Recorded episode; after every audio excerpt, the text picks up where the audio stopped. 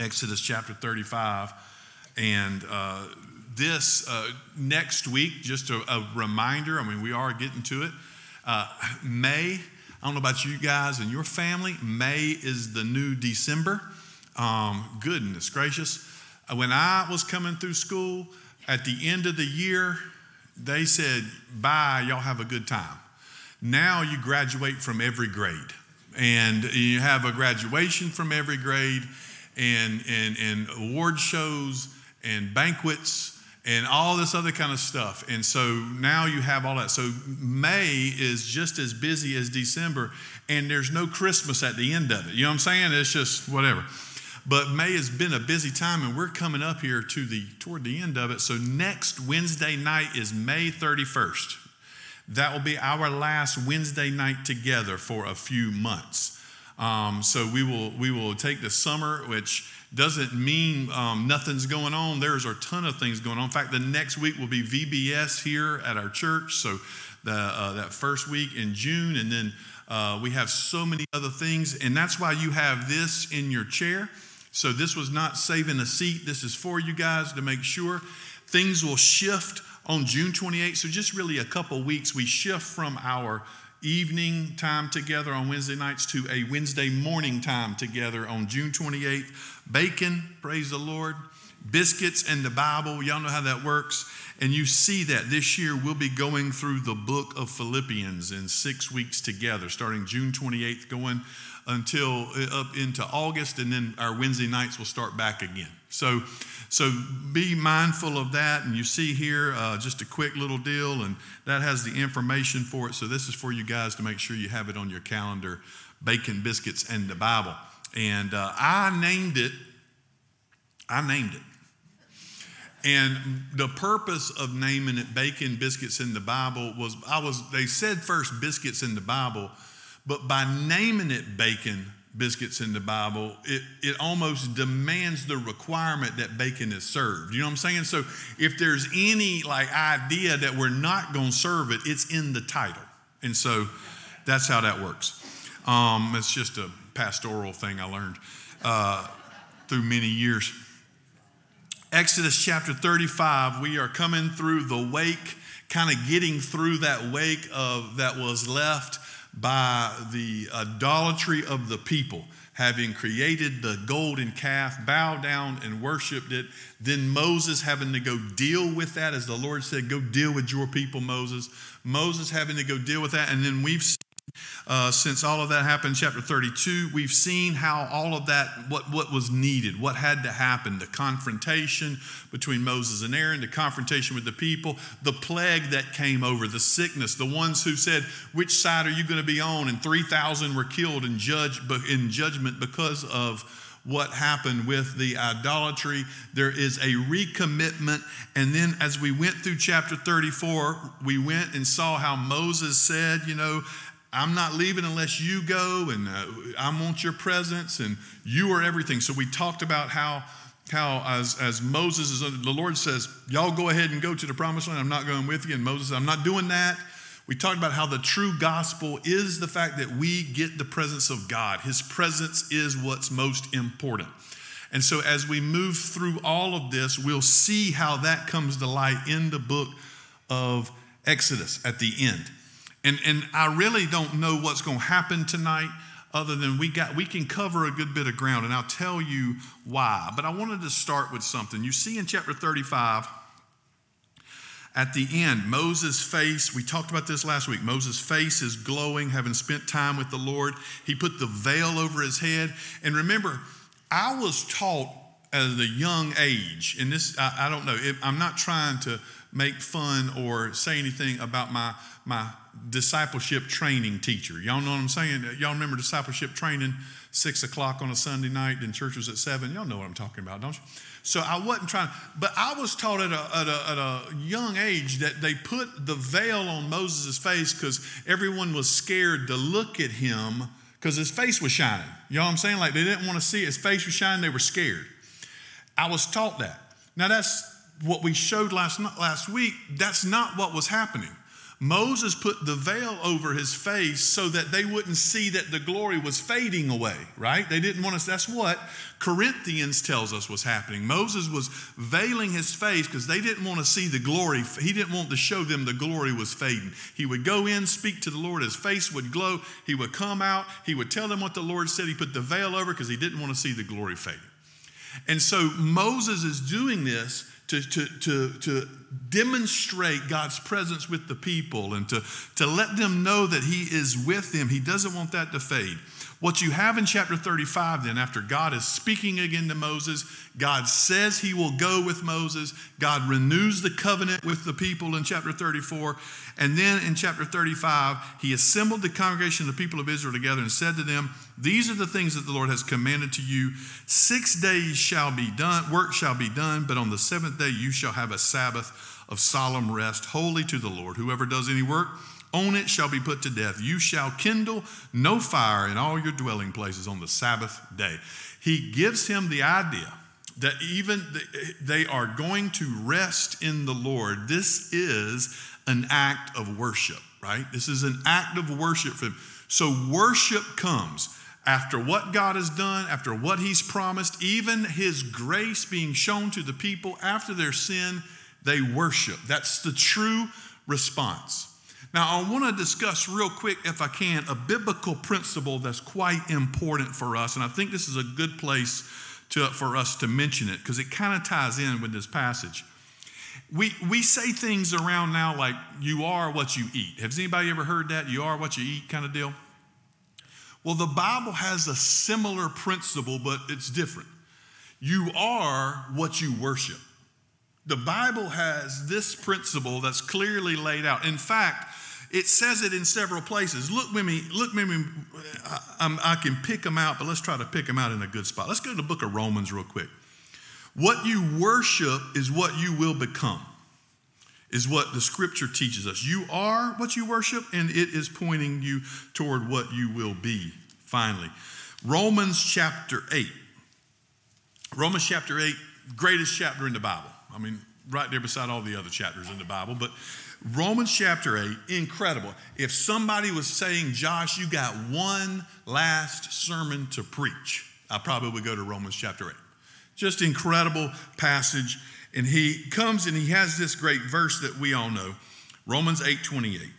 We know that for those who love God, all things are work together for good, for those who are called according to his purpose. But I want us to go to verse 29. For those whom he foreknew, he also predestined to be conformed into the image of the Son, his Son. Y'all see what he's saying? Those you called are going to follow him. They are going to be formed into the image of the Son. What God is doing with his people is forming us into the image of the Son. That's why, for those who love God, everything's for their good because everything is forming us into the image of the Son. Even what we would define as bad things can form us into the image of Christ, right? Sometimes, I mean, that's Hebrews 12. The Lord disciplines those he loves. Why does he do this? To form us into the image of Christ. And so, the reason why we can even say bad stuff in our life sometimes is for our good because it's making us more like Jesus. It's making us more like Christ. We worship him so we can be formed into his image. And so, if you're building off of that idea of being formed into the image, you see that in Romans 12. We know Romans 12, 1 and 2, right? I appeal to you, therefore, brothers, by the mercies of God, present your bodies as a living sacrifice, holy and acceptable God. What is your spiritual worship? Do not be conformed to this world, but be transformed by the renewal of your mind, that by testing you may discern what the will of God is, what is good, what is acceptable, what is perfect. This is what it means to be formed into the image of, of, of Christ, is to give ourselves in worship, our life in worship, not being conformed to this world, but being conformed to Christ, doing the will of God, whatever is acceptable and perfect. Good, accept. That's what it means to be formed into the image of Christ. That's what worship ultimately looks like. And so let's look at the other side. Turn with me, for example, to Romans chapter 1. Whenever someone is not worshiping God, the opposite becomes true. So it says in Romans 1, you know, the wrath of God is revealed, verse 18. It goes on down to verse 21. For although they knew God, they did not honor him as God or give thanks to him. They didn't worship him as God, but they became futile in their thinking. Their foolish hearts were darkened. And then verse 22 claiming to be wise, they became fools and exchanged the glory of the immortal God for images resembling mortal man, birds, animals, and creeping things. If you go back to the to, to Exodus when they made a cow and worshiped it, and you look at this, what they this Paul is saying here is those who worship those things are fools. They, they're foolish. In fact, not only are they foolish, their hearts are darkened, their thinking's futile, everything's screwed up with them. Y'all see how that works? What they think, what they feel, what they believe is all foolish, is all darkened. And so they are fools. So those who worship the Lord are conformed into the image of Christ, discern God's will, and do what is good, what is acceptable, and what is pleasing to the Lord. Those who do not worship Him are darkened in heart, foolish in their minds, and they become fools themselves. Now, there's a continuation here. Not only do you have that idea, but look with me to, to uh, Psalm 115, for example. Psalm 115. This is there's actually several of these. These stretches. Psalm 115 is one of them, looking at verse 4. Really, you, you go back, this is about the glory of God, worshiping Him in His glory. Uh, not to us, O Lord, not to us, but to your name give glory for the sake of your steadfast love and your faithfulness. Why should the nation say, Where's their gods? Our God is in the heavens. He does what he pleases. And so you give you all the glory. But then listen to what he says when he starts talking about the gods of this world. Their idols, and if you put this in context of, of Exodus, you're talking about a, a cow, right? They're bowing down.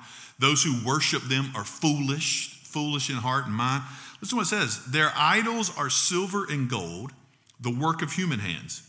They have mouths but do not speak, eyes but do not see. They have ears but do not hear, noses but do not smell. They have hands but do not feel, feet but do not walk, and they do not make a sound in their throat. Do you see? You create a statue and it has this semblance of something, but it has zero power. You cry out to it, it can't hear you. You need some, you need some wisdom from it, it can't even speak. You need to be rescued from something, its arms have no power. You need it to come to you and comfort you, their feet can't even walk. In this way, they give you nothing that you truly long for and look for. But look at what verse 8 says those who make them become like them. So do all who trust in them. They have no power. They can't do what they claim they can do. They don't even make a sound in their throat. And those who make them are just like them. Those who worship them are just like them. That's exactly what he's saying in Romans 1. If you're going to worship this world, then you are going to be reflecting the desires of this world, the longings of this world, the heart of this world. You're going to be def- reflecting all of that. You're going to become what you worship and what you put forward. But if you're worshiping God, then you're going to reflect His will, what is good, what is acceptable, what is pleasing, and be conformed into His image. Our worship and our affections right now are pointing us to where our longing is and where our heart is. And what Israel had to realize was that truth. Because notice the comparison of a golden cow, right, versus the one true and living God. Because here is this cow who has eyes that cannot see, ears that cannot hear, feet that cannot walk, no power in it. I mean, it's a cow. It cannot even produce bacon.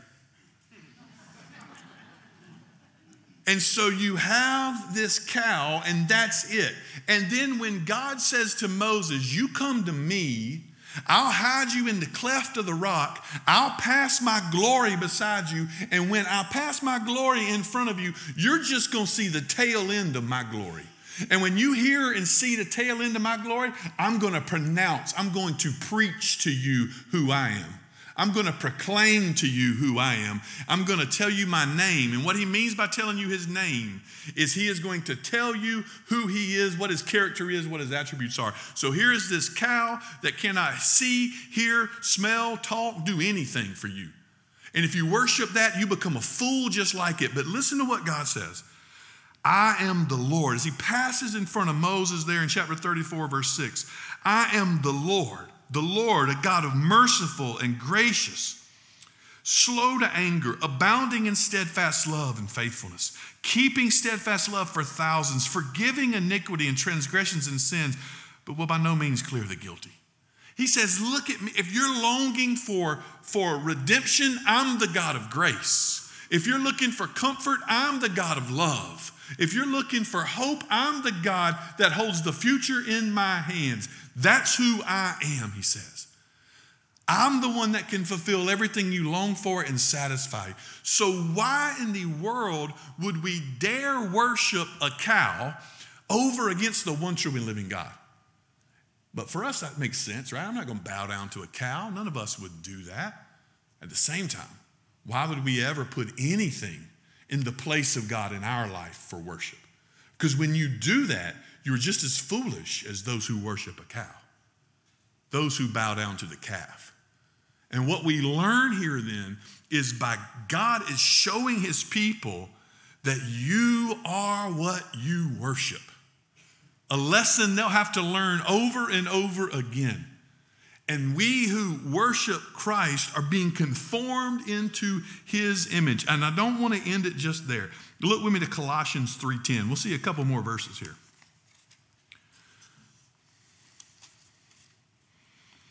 Colossians 3:10 verse 9 do not lie to one another seeing that you have put off the old self with its practices and have put on the new self which is being renewed in knowledge after the image of its creator. You're being formed and renewed after the image of God. Or Second Corinthians 3:18 I got y'all working tonight Second Corinthians, this is where I'm coming back to. This is the passage, remember, where Paul is giving us the understanding of what happened with Moses and his veiled face and his glowing face.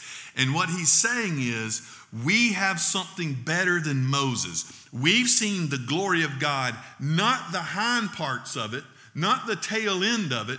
We have seen the glory of God face to face in his son, Jesus Christ.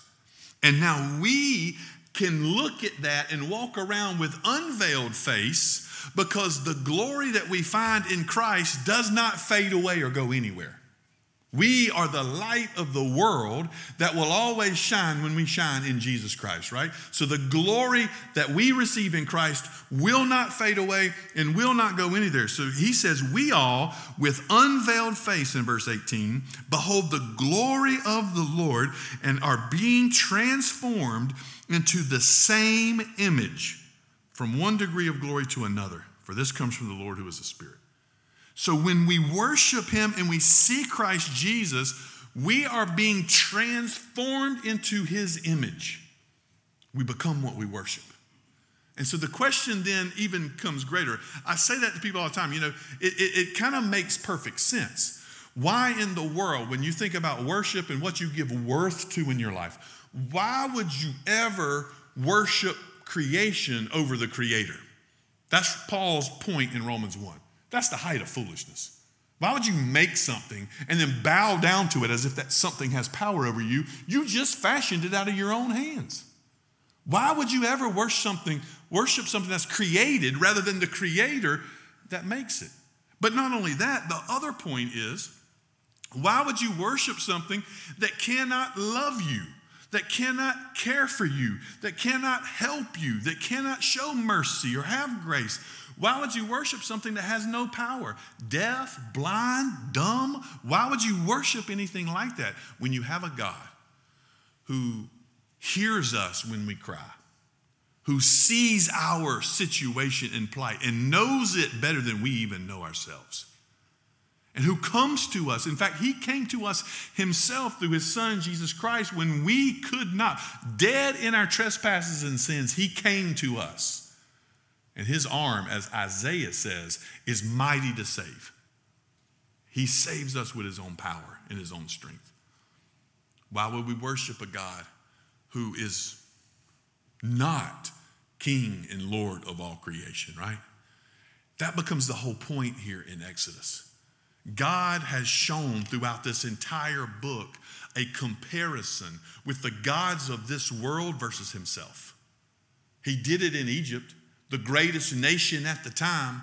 And remember, back, gosh, whenever we went through the first part of this book, like two or three years ago, remember how when he went through those plagues, plague, plagues, plagues, when he went through those, he dismantled the gods of Egypt. They believed that the Nile they should worship. He said, I'll turn that to blood right now. Watch this.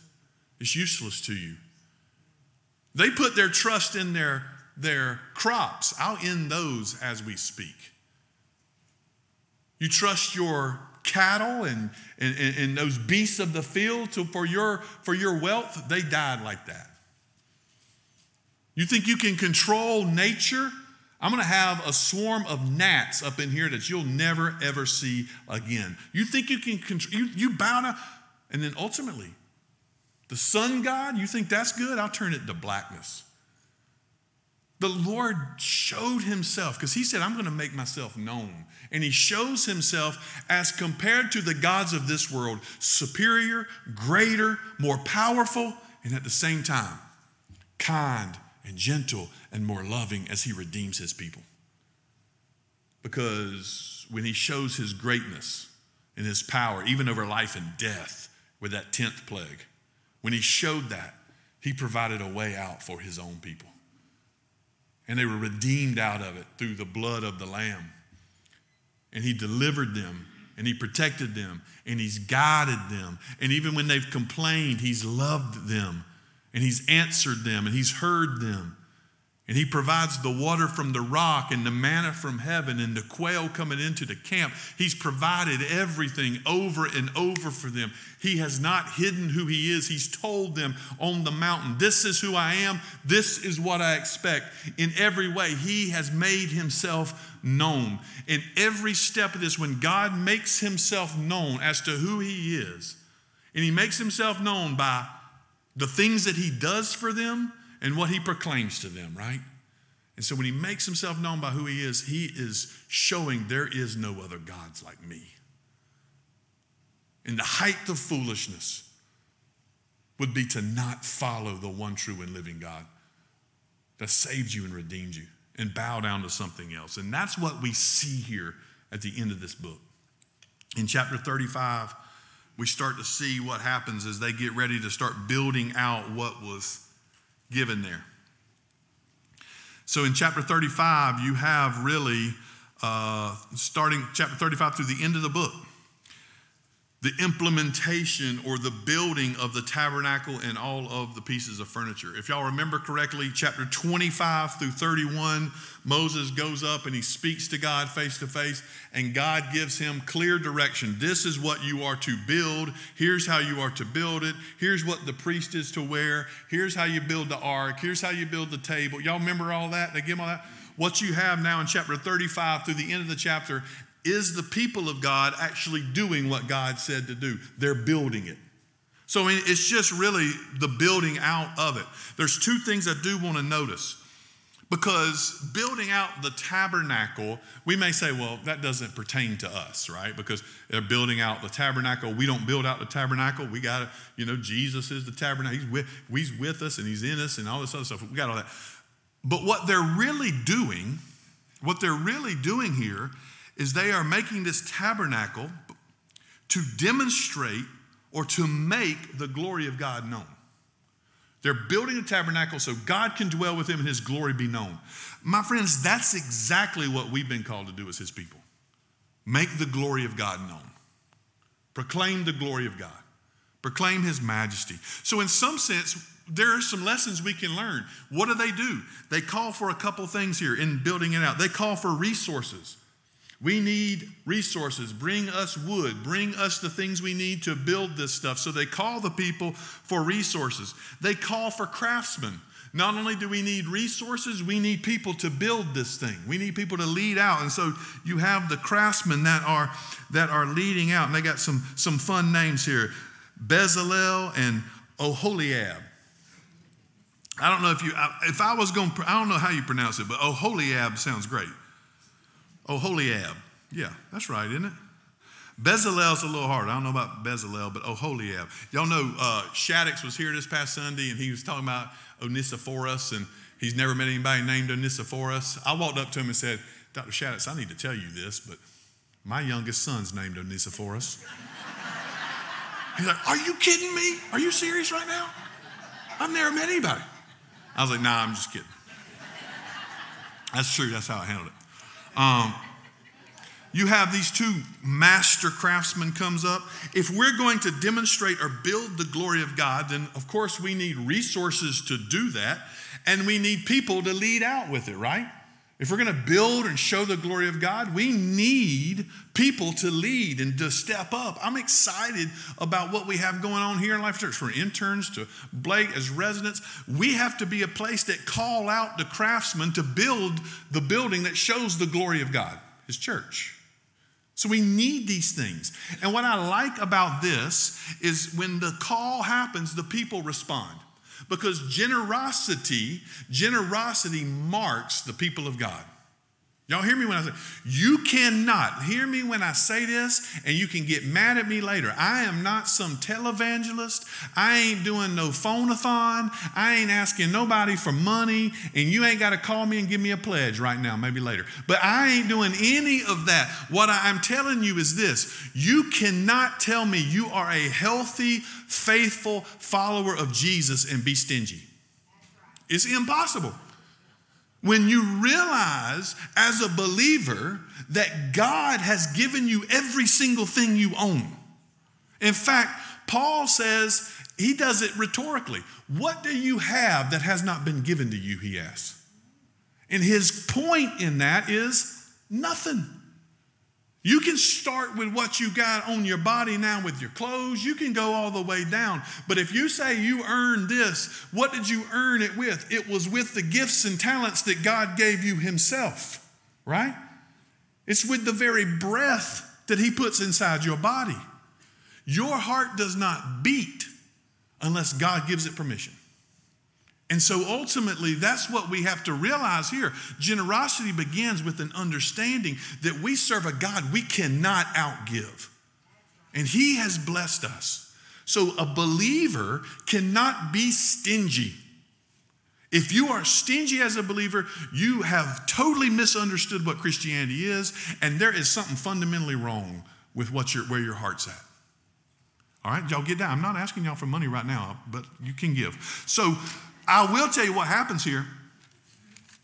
Listen to what he says. So Moses makes this call. We need you to give, right? We need you guys to give. So, chapter 36, and they received from Moses all the contribution that the people of Israel had brought for doing the work of the sanctuary. They still kept bringing him free will offerings every morning. Moses says, We need stuff to build it with. They keep bringing it.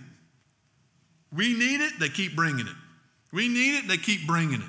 And then look at what happens a little bit later in chapter 36, there in verse 6. So Moses gave command, and the word was proclaimed throughout the camp. This is incredible.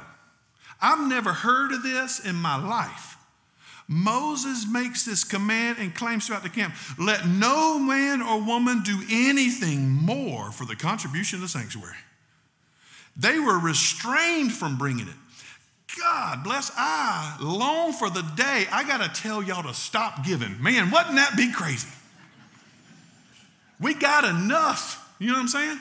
Don't give anymore. What I'm telling you is no matter how much they gave, they could not outgive God. And this, my friends, along with the worship they give God, which honors Him and glorifies Him, this becomes the absolutely proper response to the grace God showed them after they turned to an idol. They deserved death at that point. But instead, God showed them grace. And He came to them and He said, I will go with you. I will take you there. He showed them grace. And the only proper response to the grace of God is to worship Him and live our life generously before Him. Live our life generously before Him. Not only that, you see the obedience. I am not. You guys feel free tonight to read chapter 35 and 36 and 37 how they make all these things and it tells them how they make it i want i'm not doing that right now what i want to get to you is the point of this when you get to chapter 39 you start to have a phrase that is said over and over again you can see it there starting in verse in verse 1 as the lord had commanded moses Going down to verse 5, as the Lord had commanded Moses. Going down to verse 7, as the Lord had commanded Moses. Over to verse 21, as the Lord had commanded Moses. Verse 26, verse uh, 29, verse 31, verse 32. Do y'all see what I'm saying? Over and over and over again, what becomes the point of this passage is that God had told them what to do and they did it. They did it. The other, and you can see it, keeps going in chapter 40. Chapter it finishes there, chapter 39, verse 42, verse 43, chapter 40, verse 16.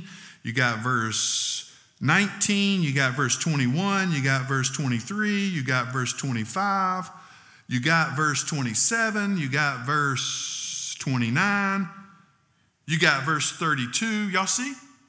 Over and over again, this phrase continues. The point here that comes is not just that they built this, but they did exactly what God said to do. The point that comes out of this is that the people of God, the people of God, have total obedience to Him. The proper response to the grace of God after His forgiveness with this worship of the calf is for them to worship Him, not a golden cow. To worship Him, honor Him, for He is good and He's faithful. And then they give and live generously before Him. And then they are in total obedience to Him. This is the proper response to God's grace. What that means is the beginning of the book of Exodus begins with this people, these people in bondage, in slavery, under the sentence of death, remember as God was, I mean, as uh, Pharaoh was ruling over them. But even when they're bondage and in slavery and under the sentence of death, God delivers them through the blood of the Lamb. And they're called out. And this calling out, then, as they're called out, God is the one calling them out, delivering them, calling them out, and He is from that point on with them. The great glory of the book of Exodus is that God not only redeems his people, but he is with his people. He leads them, He provides for them, He protects them all along the journey of the way. The Lord is with them, leading, guiding, and protecting them in every way. All to the time when He promises He will get them safely to the land. The Exodus, as we know it, becomes a picture for us because remember, all of Scripture is pointing us to Christ Jesus, right? And the Exodus becomes an absolute picture for us of what has happened in each and every one of our lives spiritually. Jesus makes this point in, John chapter 8. We were once enslaved, we were once under the sentence of death in our sin. We were once in bondage and had no way to free ourselves. But the Lord God delivered us through the blood of the Lamb, right? He delivered us through the blood of the Lamb. And when He delivered us, He passed us through the water baptism because we're good Baptists. Y'all see how that works? He, he passed us through the water, and He is now with us as we are on this journey ourselves, strangers and pilgrims in this land, as Peter says. As we're on this journey ourselves, He is now with us, providing for us, protecting us, caring for us in every way, and He has made us a promise just as sure as Jesus, the Lamb, was slain for us and rose again. Just as sure as he came for us that time, he's coming for us again, and he is going to get to us safely home. That's exactly what we see here in Exodus. It becomes a picture of our own spiritual journey, having been redeemed by Christ. He will get us safely home. He will be with us and take us safely home. That becomes the whole story of Exodus. And it becomes the picture for us of how God has redeemed us and saved us, with us, providing for us, protecting us, and will bring us to the promised land where we ultimately, finally, will have rest. The purpose of that worship is to be conformed into the image of God and to point us to our future glory. Because just as Christ Jesus will reign forever in eternity in heaven, so we will reign with him when we worship him as it points us into our own future glory. The end of chapter 40, they build the tabernacle. The end of chapter 40 seems maybe redundant to us, but it really is the climax of the book. The last few verses are the climax of the book, verse 34 through 38. Because up until this point, if we didn't know, the question still is Will God's glory be with his people? You know, he said it, he talked about it, talked, but, but will it happen? Will they do something dumb again? Will something else take place? And so they build the tabernacle. And could you imagine the people? They're sitting there, they've done what they can, they've given, they've given, they've given. Those, what they've given has been taken, and the craftsman had made it and fashioned it just like Moses told them to, as the Lord told Moses. They did it just as Moses told them to. And so they're doing all this, and they're doing it with the hope, the hope that God will fill the tabernacle. Hopefully, they do it right. They don't want to get anything wrong. They want to do it just as God said, total obedience. They want to do it just right. They build and they construct the tabernacle, and now all they can do is wait, right? Wait. Will God do this? Will God fill it? And so when you get to the end of chapter 40, there they are, having built it, having finished the work, as it says in verse 33. They finished the work. Moses finished the work. Then, the cloud covered the tent of meeting, and the glory of the Lord filled the tabernacle. And Moses was not able to enter the tent of meeting because the cloud settled on it, and the glory of the Lord filled the tabernacle. Throughout all their journeys, whenever the cloud was taken up from over the tabernacle, the people of Israel would set out. But if the cloud was not taken up, then they did not set out till the day it was taken up. For the cloud of the Lord was on the tabernacle by day, and fire in it by night, in the sight of all the house of Israel throughout all their journeys. Ultimately, they did what God called them to do. They turned away from Him, they bowed down to a calf. They had to face the judgment for worshiping something that was dead. They faced it. God showed them grace. God showed them grace. And when He showed them grace, how did they respond? They responded by worshiping Him, not an idol, not anything else, Him. And when they worshiped Him, it was seen in the generosity that they would give because they recognized He had given them everything. And it was seen in, in the heart of service that they offered in building these things. It was seen in their obedience to do what God was doing. This is the proper response to God's grace in our life. Worship Him, serve Him, live generously before Him. That's the proper response. And that's what we see here in Exodus.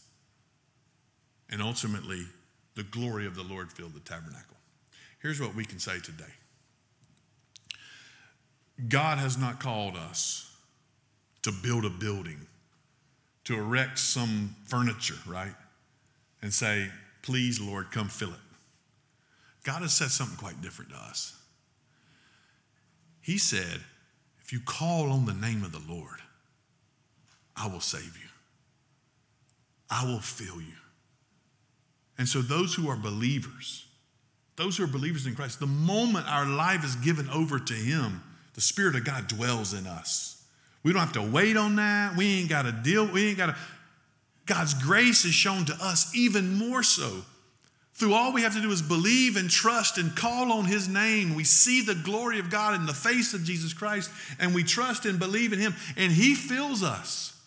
He fills us with His glory so that we shine the light of Christ Jesus and His name throughout all of this earth. We show the glory of God to others as they look to us.